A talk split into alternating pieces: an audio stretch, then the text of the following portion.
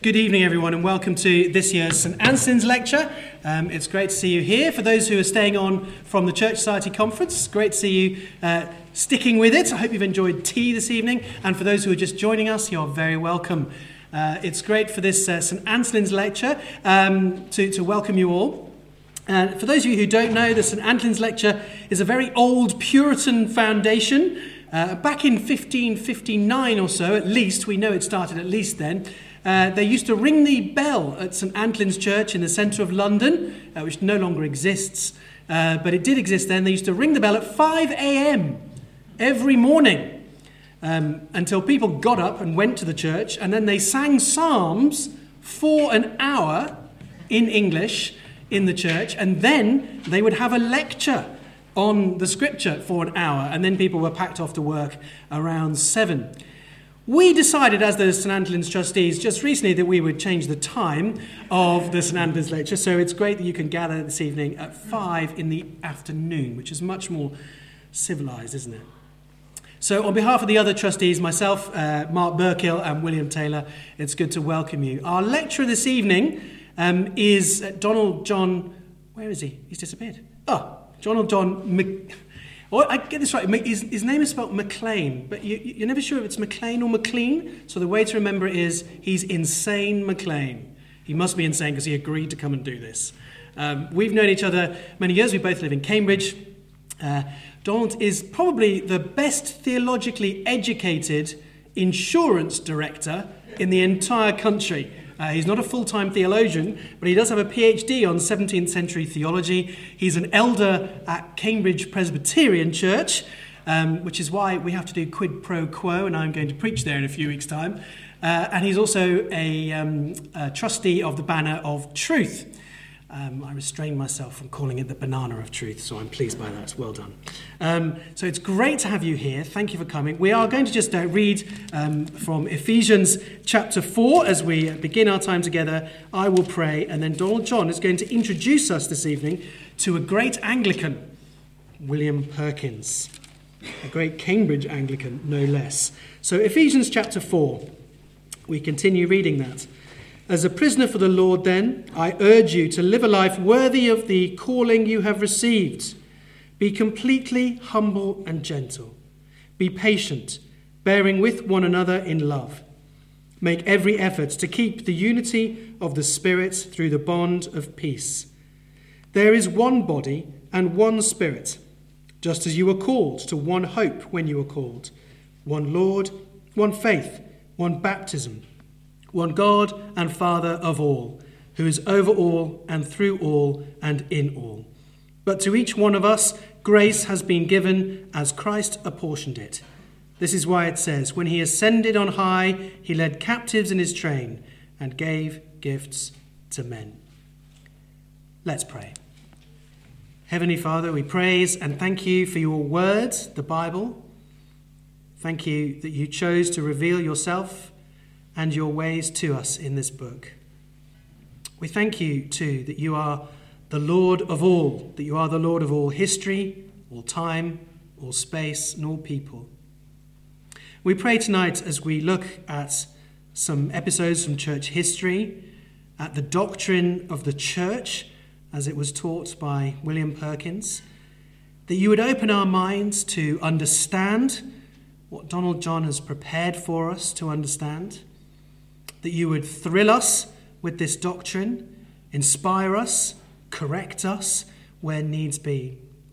We ask that you would uh, take and use what is uh, good and edifying from uh, the teaching of William Perkins to build us up in our most holy faith, that we might build the church in our day.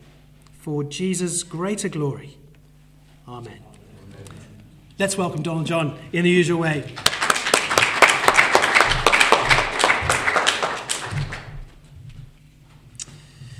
Well, thank you for your kind invitation to give this lecture. It's a joy to be with you this evening. Uh, Lee and I first met about 10 years ago on a conference on John Owen in Cambridge. And over the years, in the small evangelical world that we inhabit, we've continued to bump into one another uh, with increasing frequency as our daughters are in the same class in the same school these days. So So thank you especially to Lee for the invitation for this evening. Well, the subject before us is rather vast, taking in two large and controversial subjects. Ours is a true Church of God, William Perkins, and the Reformed doctrine of the Church. Perkins himself uh, has been lauded on the one hand by J.I. Packer as the best known English international theologian of his generation, joining with John Calvin and Theodore Beza to form the Trinity of Orthodoxy. But on the other hand, William Perkins has been portrayed as the leading figure in the decline of Reformed theology from the vibrant pastures of the Reformation to the arid wastelands of Reformed scholasticism. But if Perkins himself is a vast and debated subject, even more so is the Reformed doctrine of the Church. The great 17th century Genevan theologian Francis Turretin went so far as to say, Scarcely any other among the controversies waged between us and our opponents in this miserable age seems to be of greater moment than the disputation concerning the nature of the church. No controversy for the Reformed was more important than the one concerning the church. Why does the doctrine of the church matter? Well, as has been said, when the divines argued about the church, they felt they were arguing about that which is closest to Christ and inseparable from him. Christ and the church were not two related ideas, rather, in the eyes of these divines, they were one living reality. The doctrine of the church matters because the church is the bride of Christ and one, in that sense, with Him. Two important and timely subjects, then. Why do I say timely? Well, James Packer concluded his 1996 St. Antholin lecture on none other than William Perkins by saying, Is there not an uncanny relevance for us in the thought about the Church of England that we have just found Perkins expressing? There was an uncanny relevance in what Perkins was saying 20 years ago, and that remains the case today. And as for the doctrine of the church, why does that matter? Well, as every year goes by, evangelicals, notwithstanding today's happy events, become more fragmented and divided. New denominations spring up, new divisions appear, and this trend, I am convinced, will only reverse when we return to a robust biblical definition of the national church, to an ecclesiology which is not shot through with post Enlightenment individualism. As such, a key contention of this lecture will be that a reformed doctrine of the church, such as that articulated by Perkins, is a real need of the hour. Well, then, in moving forward. We'll have a short biography of Perkins. Uh, as a Presbyterian, I can't help but take a short detour to Geneva and see Calvin's views on the nature of the church. And then we'll spend most of the time on Perkins, showing how and why Perkins thought that the Church of England was a true church of God. So then, the life and times of William Perkins. His life uh, very neatly spans the Elizabethan era. He's born 1558, the year that Elizabeth ascended to the throne, and he dies in 1602, shortly before the death of Elizabeth. And as such, uh, Perkins' life and thought is inevitably molded by the political and ecclesiastical context of Elizabethan England.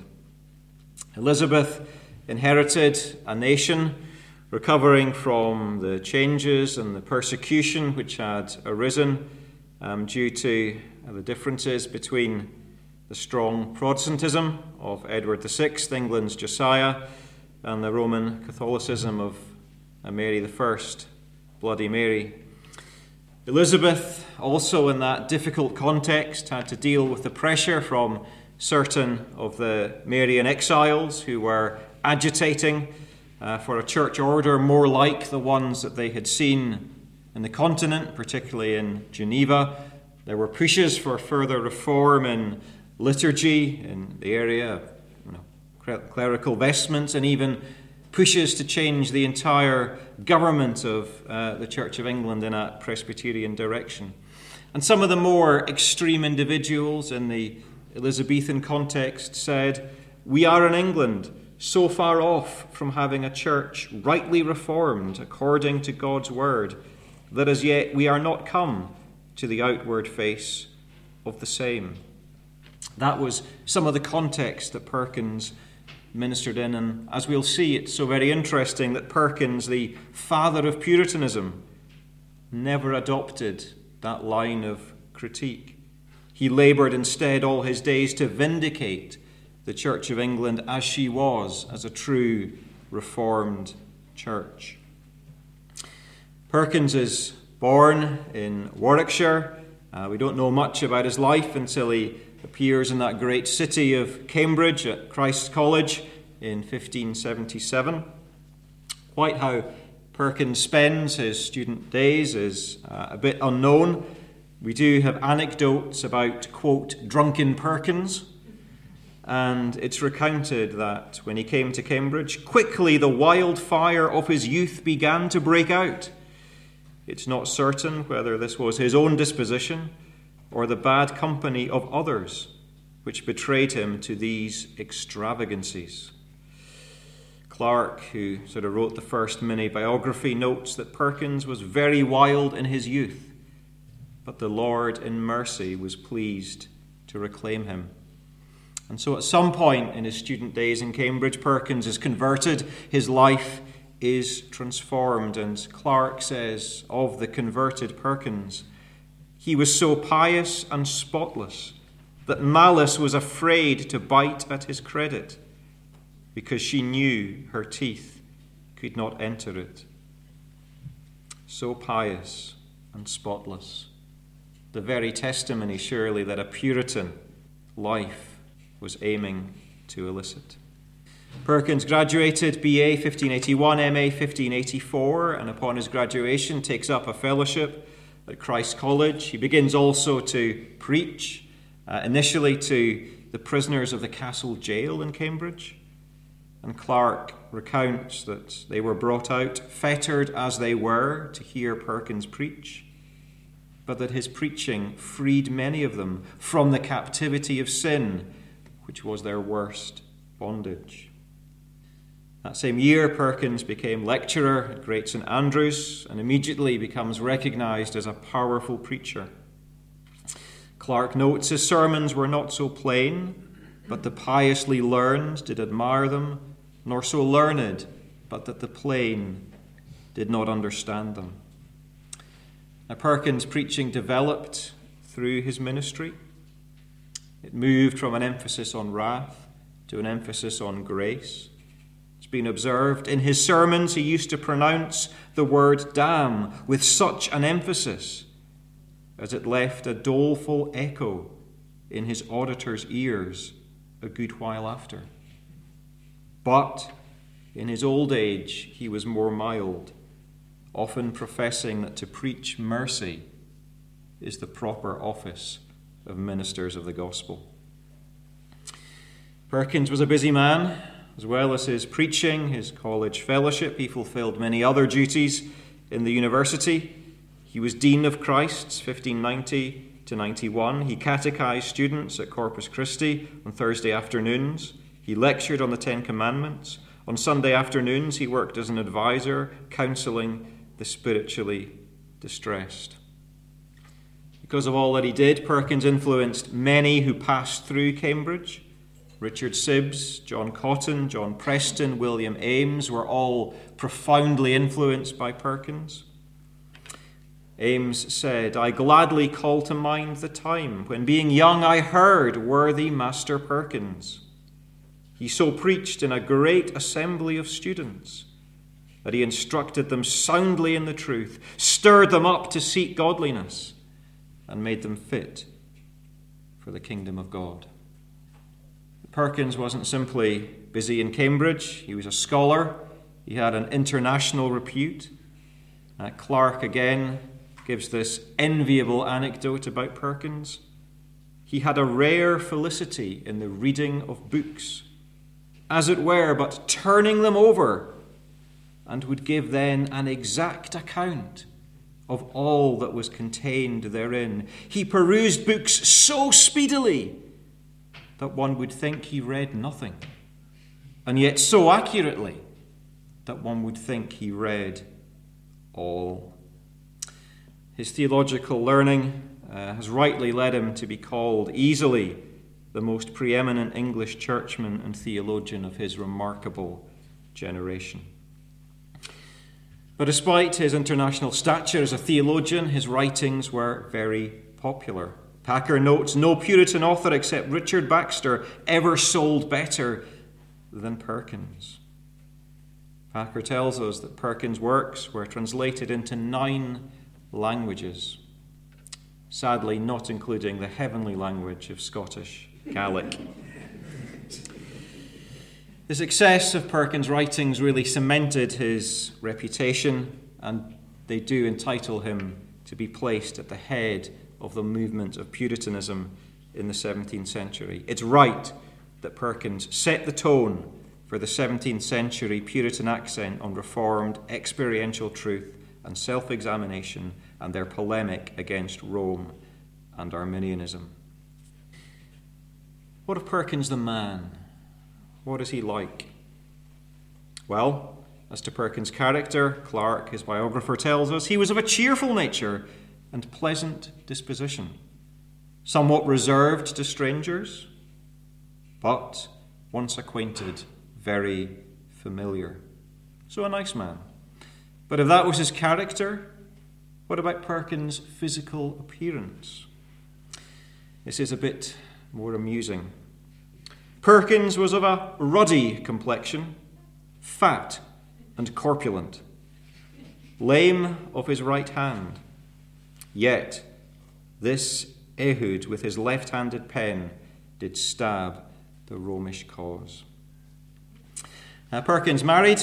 Um, he had to then give up his fellowship at Christ's, couldn't be married and have a college fellowship.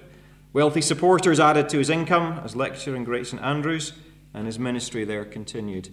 Uh, he had uh, seven children in his seven years of marriage, three of whom died in infancy. And having served his whole career in Cambridge, Perkins himself died at the age of 44 in 1602. Now, Perkins lived all his days as a faithful son of the Church of England. R.T. Kendall notes that Perkins saw himself being in the mainstream of the Church of England, which he often defended. And Perkins, as far as can be ascertained, only had two real brushes with the authorities uh, throughout his career in Cambridge. One was in 1587, uh, where Perkins had to answer for a sermon preached in Christ's chapel, in which it is alleged that he was critical of kneeling for reception, facing east, and the practice of the minister administering the communion elements to himself. Perkins was, however, able to acquit himself of any censure, and all he had to say was that he might have spoken at a more convenient time. Perkins was also alleged to be on the fringes of a shadowy Presbyterian movement in and around Cambridge. Couldn't possibly comment on any, any of them. Um, but uh, he was um, sort of hauled before uh, the authorities questioned under oath, and Perkins protested that he did not know anything about quasi Presbyterian meetings. He did not know any ministers that met to purpose to conclude debate or order how Presbyterian discipline might be advanced. And so that too passed over without any real censure. And so his life shows us that it's right to conclude, as one has done, that in Perkins' day he was regarded as authentically Anglican, as someone like Hooker, insofar as the term Anglican had any meaning in the Elizabethan church. And Packer helpfully summarizes Perkins' life and says that Perkins was content to bear with ecclesiastical inconvenience for the time being in order to fulfill in the Church of England a full scale soul saving ministry. Throughout his life, he remained a devoted defender of the essential doctrines and liturgical practices of the Church of England. So that's Perkins' life, very briefly, a life lived in service, really, of the established church. But some context on the Reformed doctrine of the church. Constraints of time mean that uh, only the views of John Calvin will be considered. The published version will have so much more, uh, but for now, uh, just John Calvin. Calvin, uh, in his doctrine of the church, distinguished between the visible and invisible church. Uh, Calvin noted that the church could be taken to mean those who are the children of God by the grace of adoption, i.e., the church is the church of the saved, the elect. But Calvin said that this church is invisible to us, visible to the eyes of God alone. By contrast, for Calvin, we have to do with the visible church, which is designated the whole multitude of men spread over the earth who profess to worship one God by Christ. And as such, in the visible church, the church with which we have to do, in this church are mingled many hypocrites who have nothing of Christ but the name and outward appearance. The visible church, the church with which we have to do, is by necessity a mixed church. But despite this mixed condition of the church, it is possible for Calvin to identify a true visible church by two marks the Word of God purely preached, and the sacraments administered according to Christ's institution. For Calvin, where these two things are present, it is not to be doubted a church of God exists. And Calvin regarded the visible church of God exceptionally highly. He states, It is not, sorry, it is now our intention to discuss the visible church. Let us learn from the simple title Mother how necessary it is that we should know her. There is no other way to enter into life unless this mother conceives us in her womb, gives us birth, nourishes us at her breast, and lastly, unless she keeps us under her care and guidance. Until putting off mortal flesh, we become like the angels. The visible church is our mother, without whom we have no life.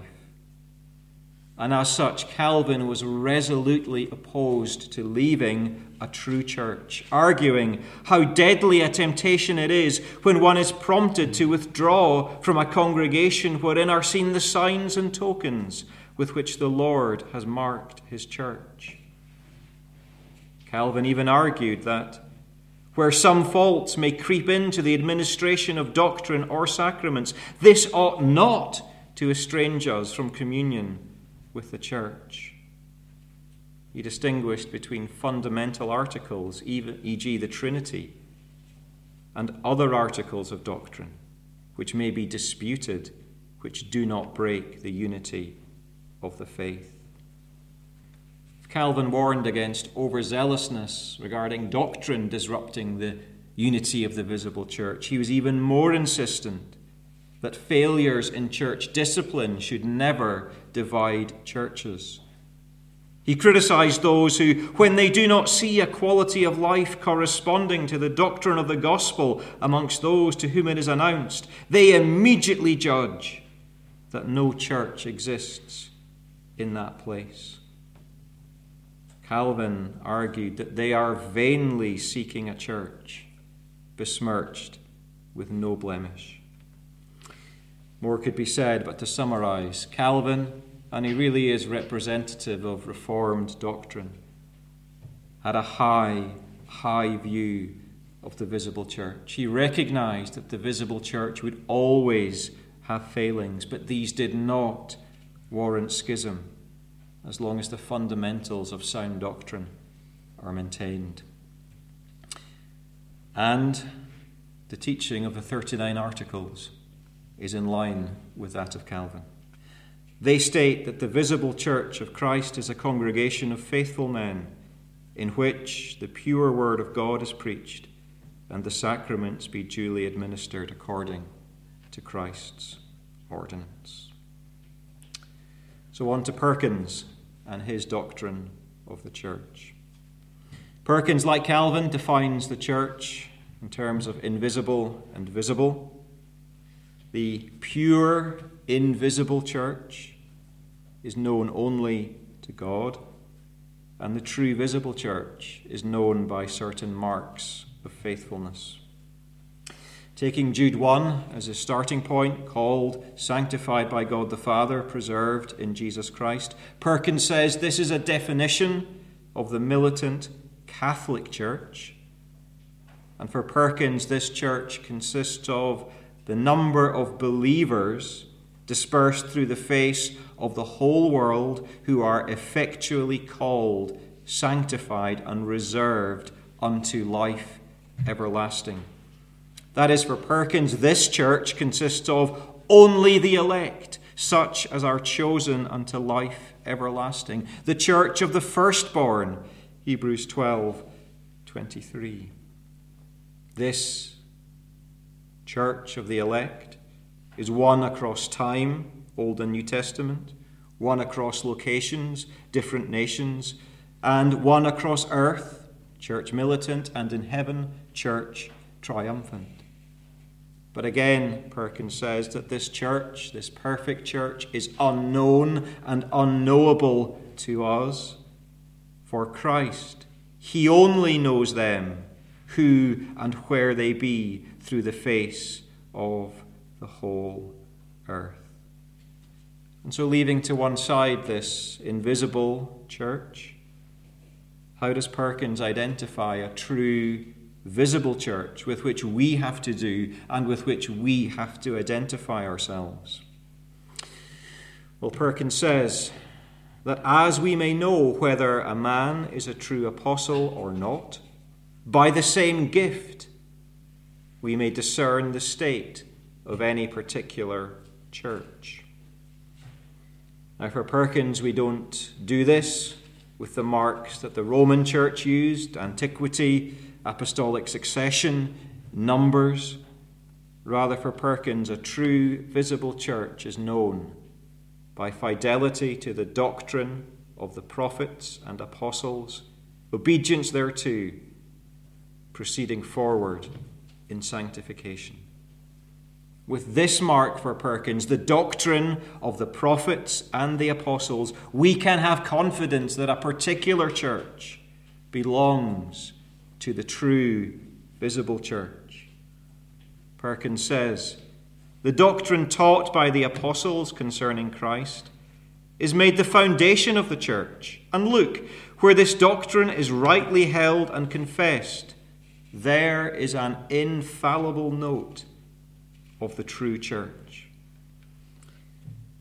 And Perkins here isn't assuming that there would be doctrinal uniformity in a church, just agreement in the essential articles of the faith. Perkins says men differ in sundry opinions in the true church of God, yet they all agree in the articles of faith.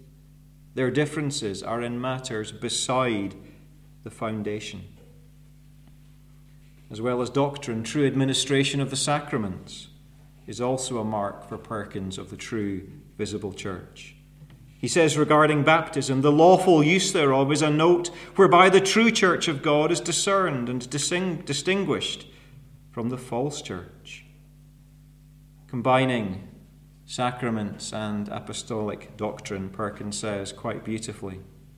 God's true church on earth, where his word is freely known and preached, and his holy sacraments duly administered. Let us associate ourselves to this church.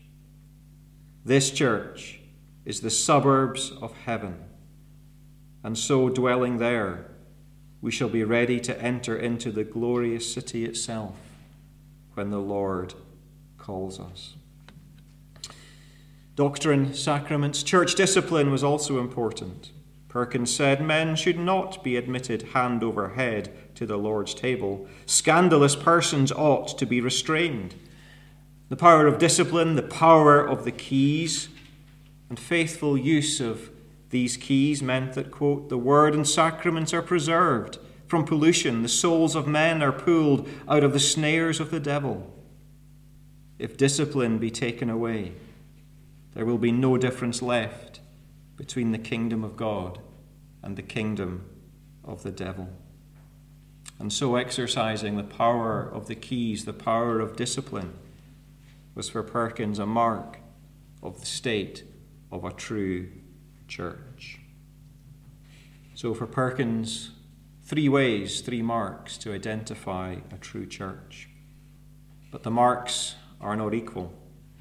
Where church discipline is lacking, where sin is tolerated, this does not vitiate the existence of the true church. Perkins explicitly says that even if the sacraments, even if church discipline are lacking, so be it. As long as there be preaching of the word with obedience in the people, there is for substance a true church of God. So, how does Perkins apply these three marks apostolic doctrine, sacraments, discipline to the national church of England? How did she fare when measured by this standard? Well, Perkins says that the Church of England of his day we may know to be the true visible church of God. Now, Perkins knew that many in his day were um, denying this, particularly the, the separatists, uh, most famous being Robert Browne. And the separatists said of the Church of England, It is no church of God.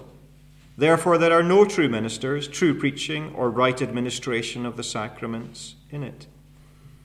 And Perkins lamented that sundry men do separate themselves from our church as being no true member of the church of God. Perkins dismissed these accusations.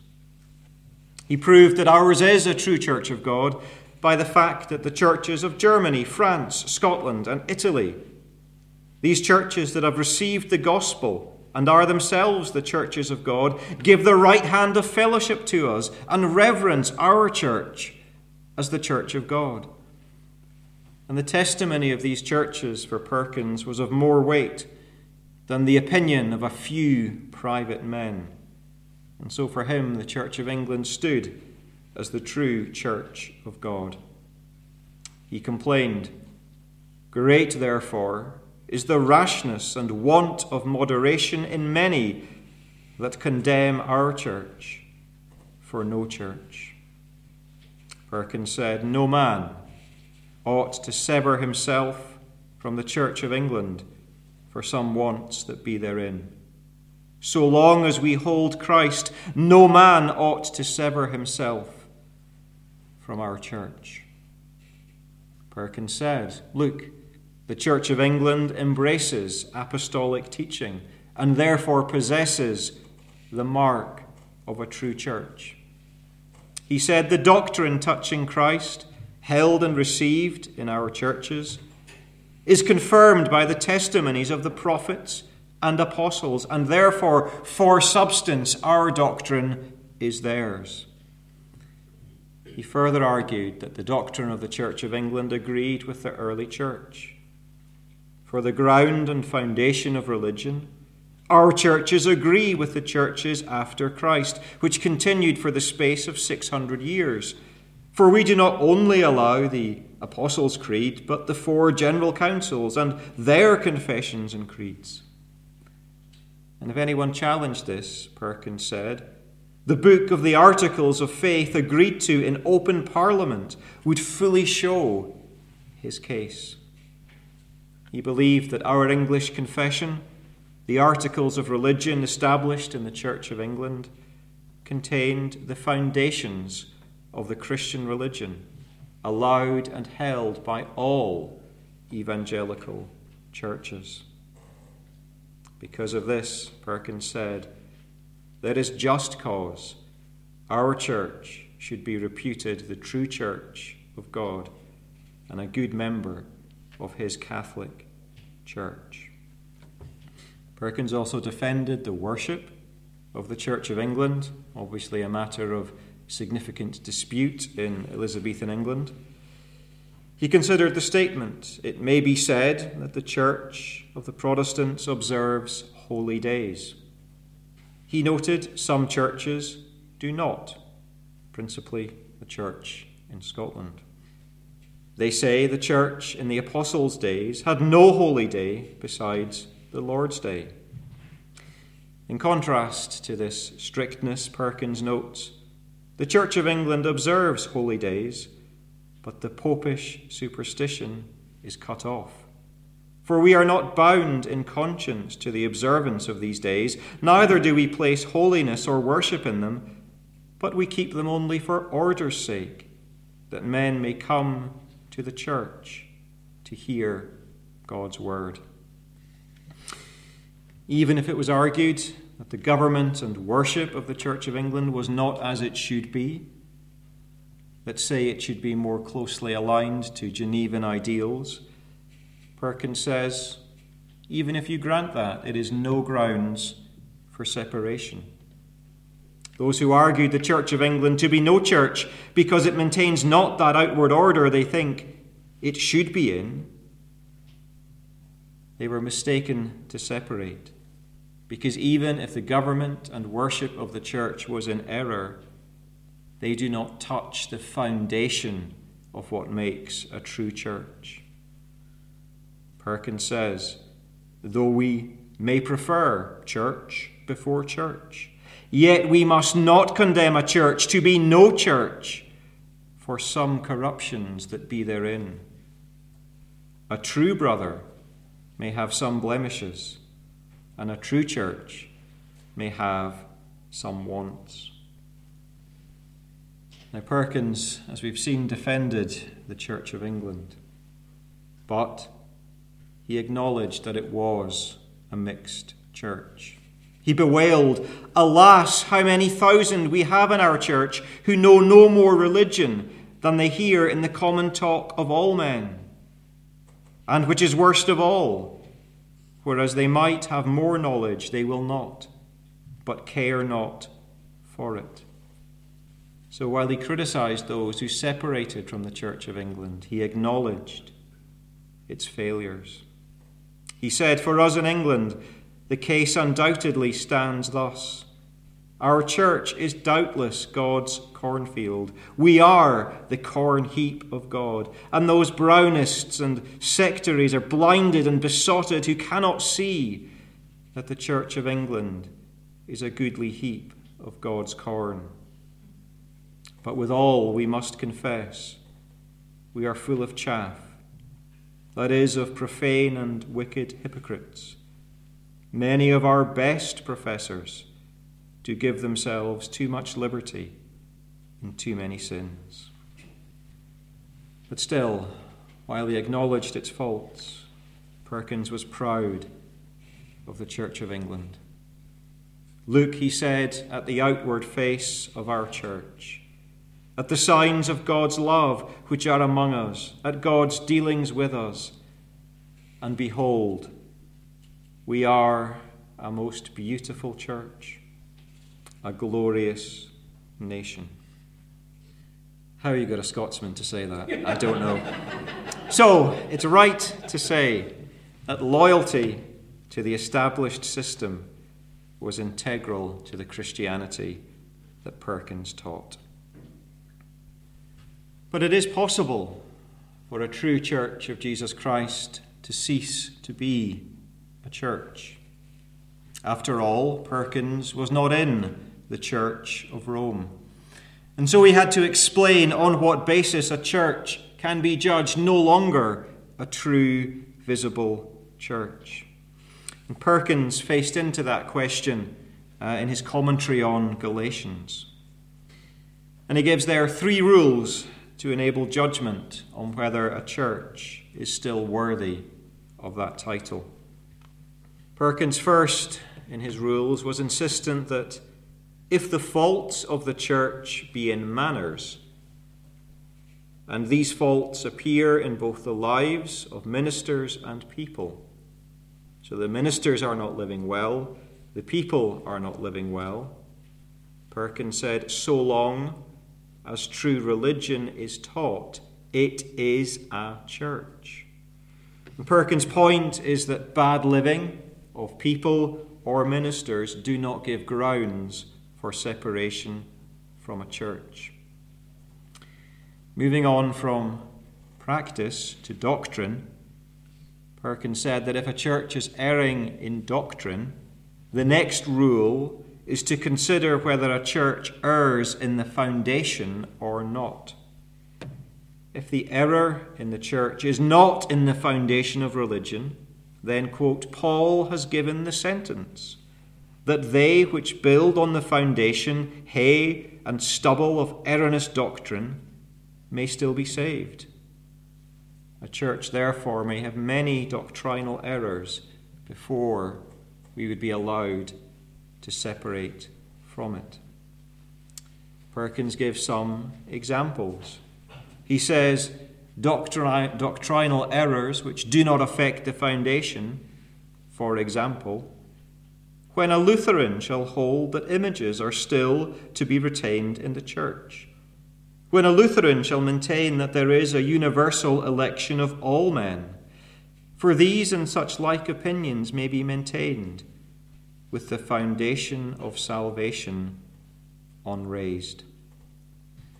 By contrast, foundational truths are the denial of the death of Christ, the denial of the immortality of the soul, affirmation of justification by works, and the like. The sum of these fundamental points is comprised in the Creed of the Apostles and the Decalogue. So we can't judge a church to be no true church if it's just failures in living. We can't judge it to be no true church if its doctrinal errors are besides the foundation. But if the errors are in the foundation, what then do we do? Well, Perkins' third rule was inquiry must be made whether the church err of human frailty or of obstinacy. And Perkins' view here is that it's possible for a church to err even in the fundamentals and still be a church as long as that error is correctable. However, if a church shall err in the foundation openly and obstinately, it separates from Christ and ceases to be a church. Then, and only then, we may separate from it and give judgment that it is no church. Perkins notes the churches of Galatia had erred in the foundation, being fallen from justification by the obedience of Christ. But he notes that Paul yet called them churches still, because he had only now begun in this epistle to admonish with them. So even when there is an error in the foundation, before a church is deemed no true church, significant time must be given for remedying the error. And against this background, it's almost impossible to overstate how reticent Perkins is to separate from a church. He looked to the example of Jesus. He noted the church of the Jews was exceedingly corrupt.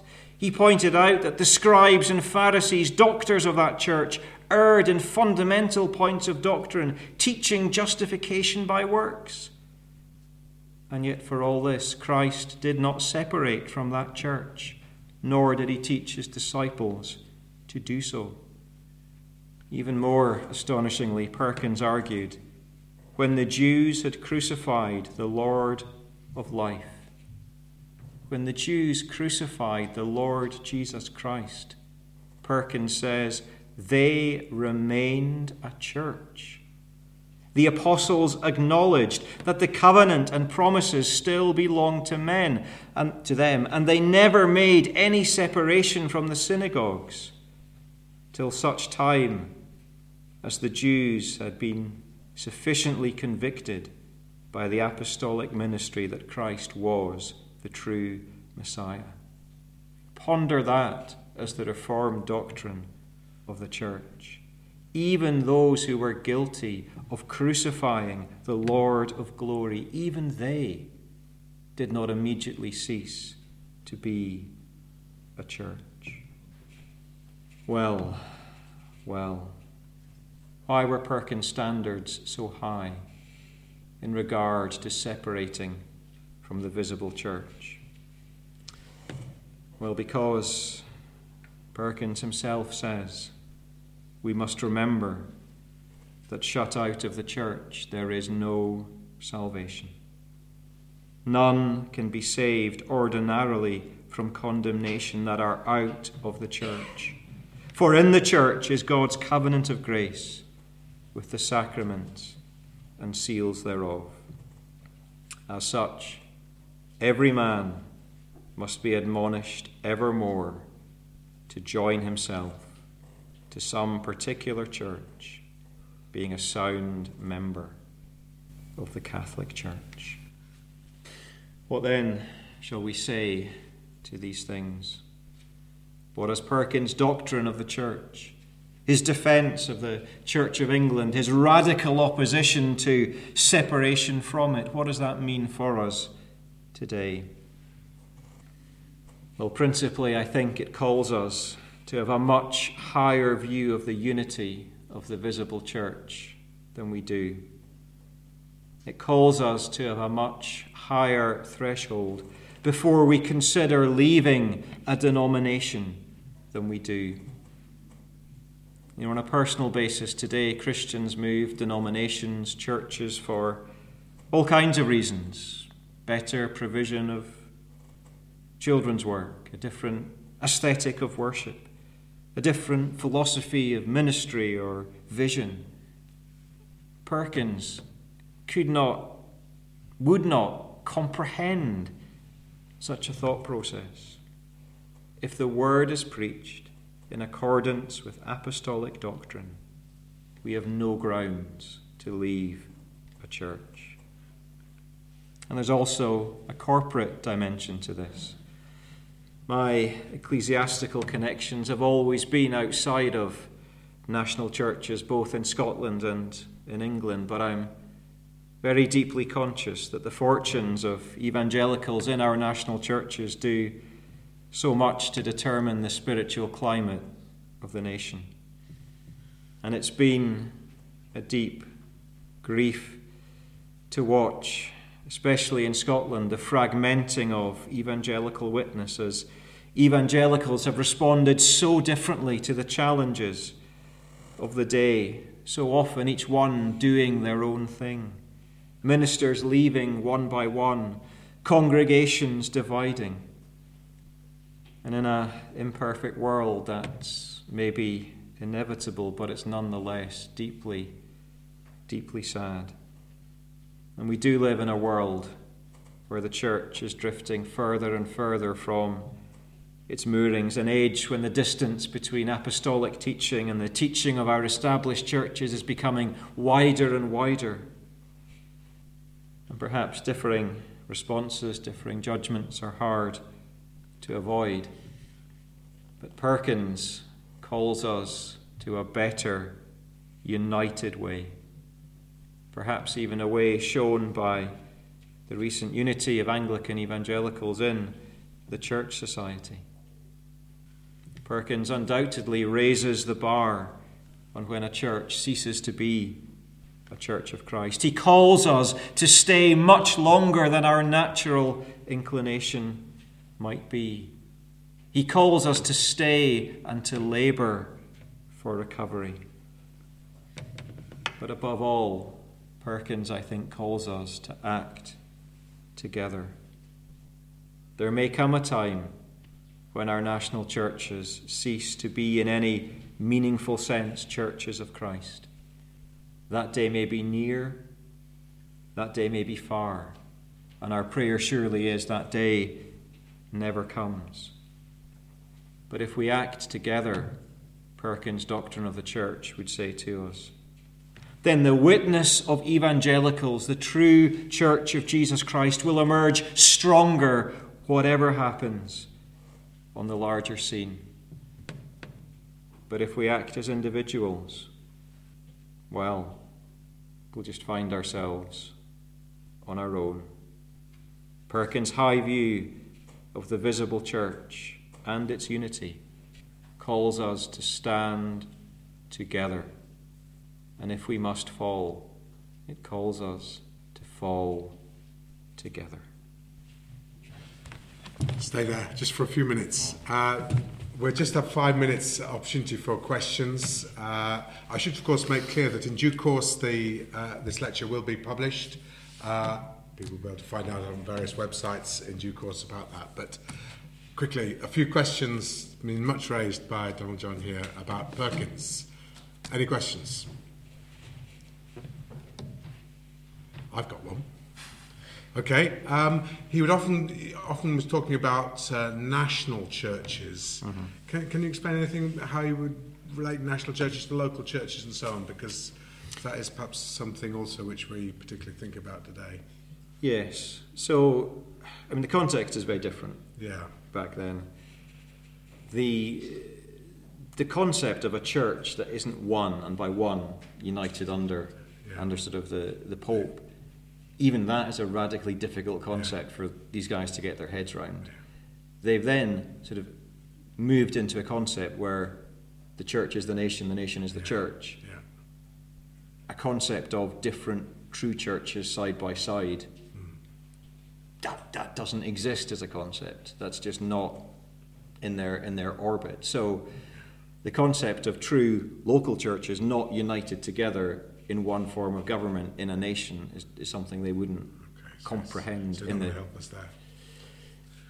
No, no, not not particularly. So they are very much thinking on the national, the national but he scale. presumably did think of this in relation to those Brownists, mm. particular ministers. He could recognise that something had gone wrong mm-hmm. with them. Yeah. Oh, the sort of the he he was very anti the Anabaptists, separatists. Yeah. I mean, he would say that they were no true church of Jesus Christ. Is what he would say, and he explicitly says that. Yeah. Okay.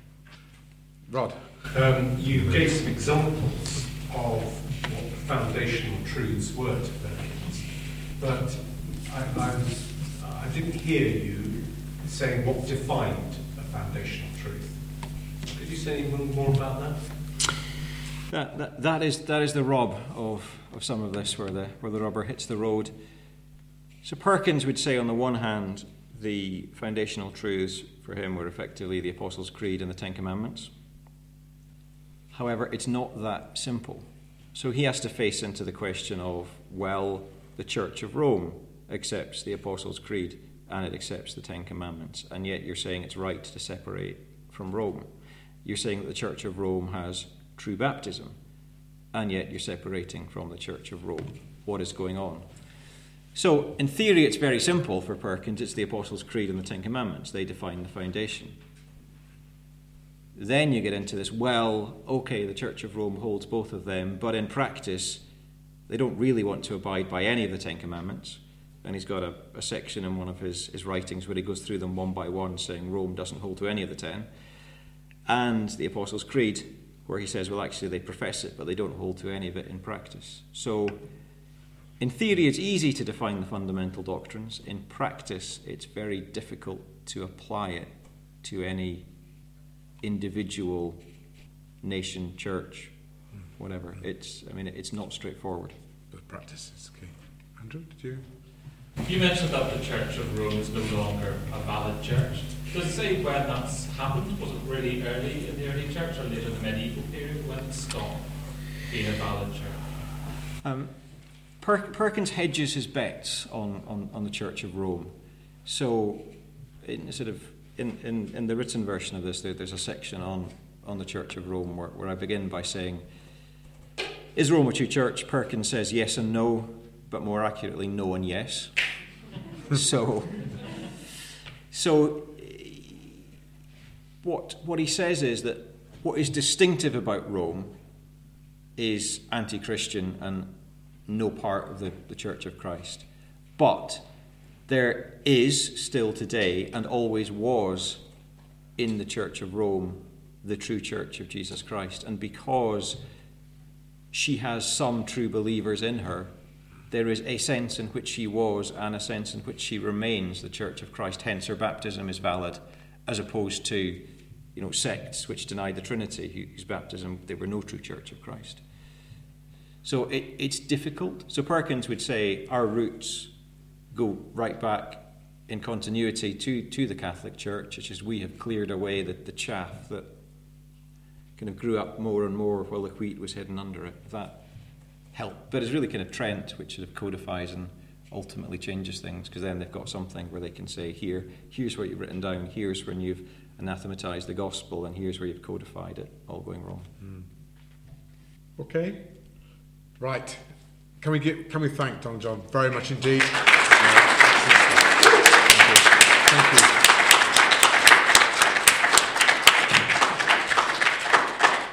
We, we look forward to seeing the printed version, having it available. I'm going to close in prayer now. Heavenly Father, we thank you for saints that have gone before us and thought deeply about some of the matters which trouble us. Thank you for Donald John's uh, explanation, exposition of Perkins uh, uh, to us tonight. Lord, we pray that you would continue to give us wisdom as we seek to face the challenges of today uh, with the resources of, first of all, the scriptures, but then also those who have delved deep into those scriptures. And we pray this so that Jesus Christ may be glorified amongst us today. Amen. Amen. Amen. If I could just be permitted to say, I get no commission for this, um, but the, the works of William Perkins are currently being reprinted in some nice hardback editions. I think volumes 1 through 5 are out of projected 10 volumes. So if you want to read for yourselves what uh, J.I. Packer's words, an Anglican to remember, was it? Is that banner? Or? It's Reformation Heritage Books. So do dig them out and read Perkins for yourselves. Thanks very much.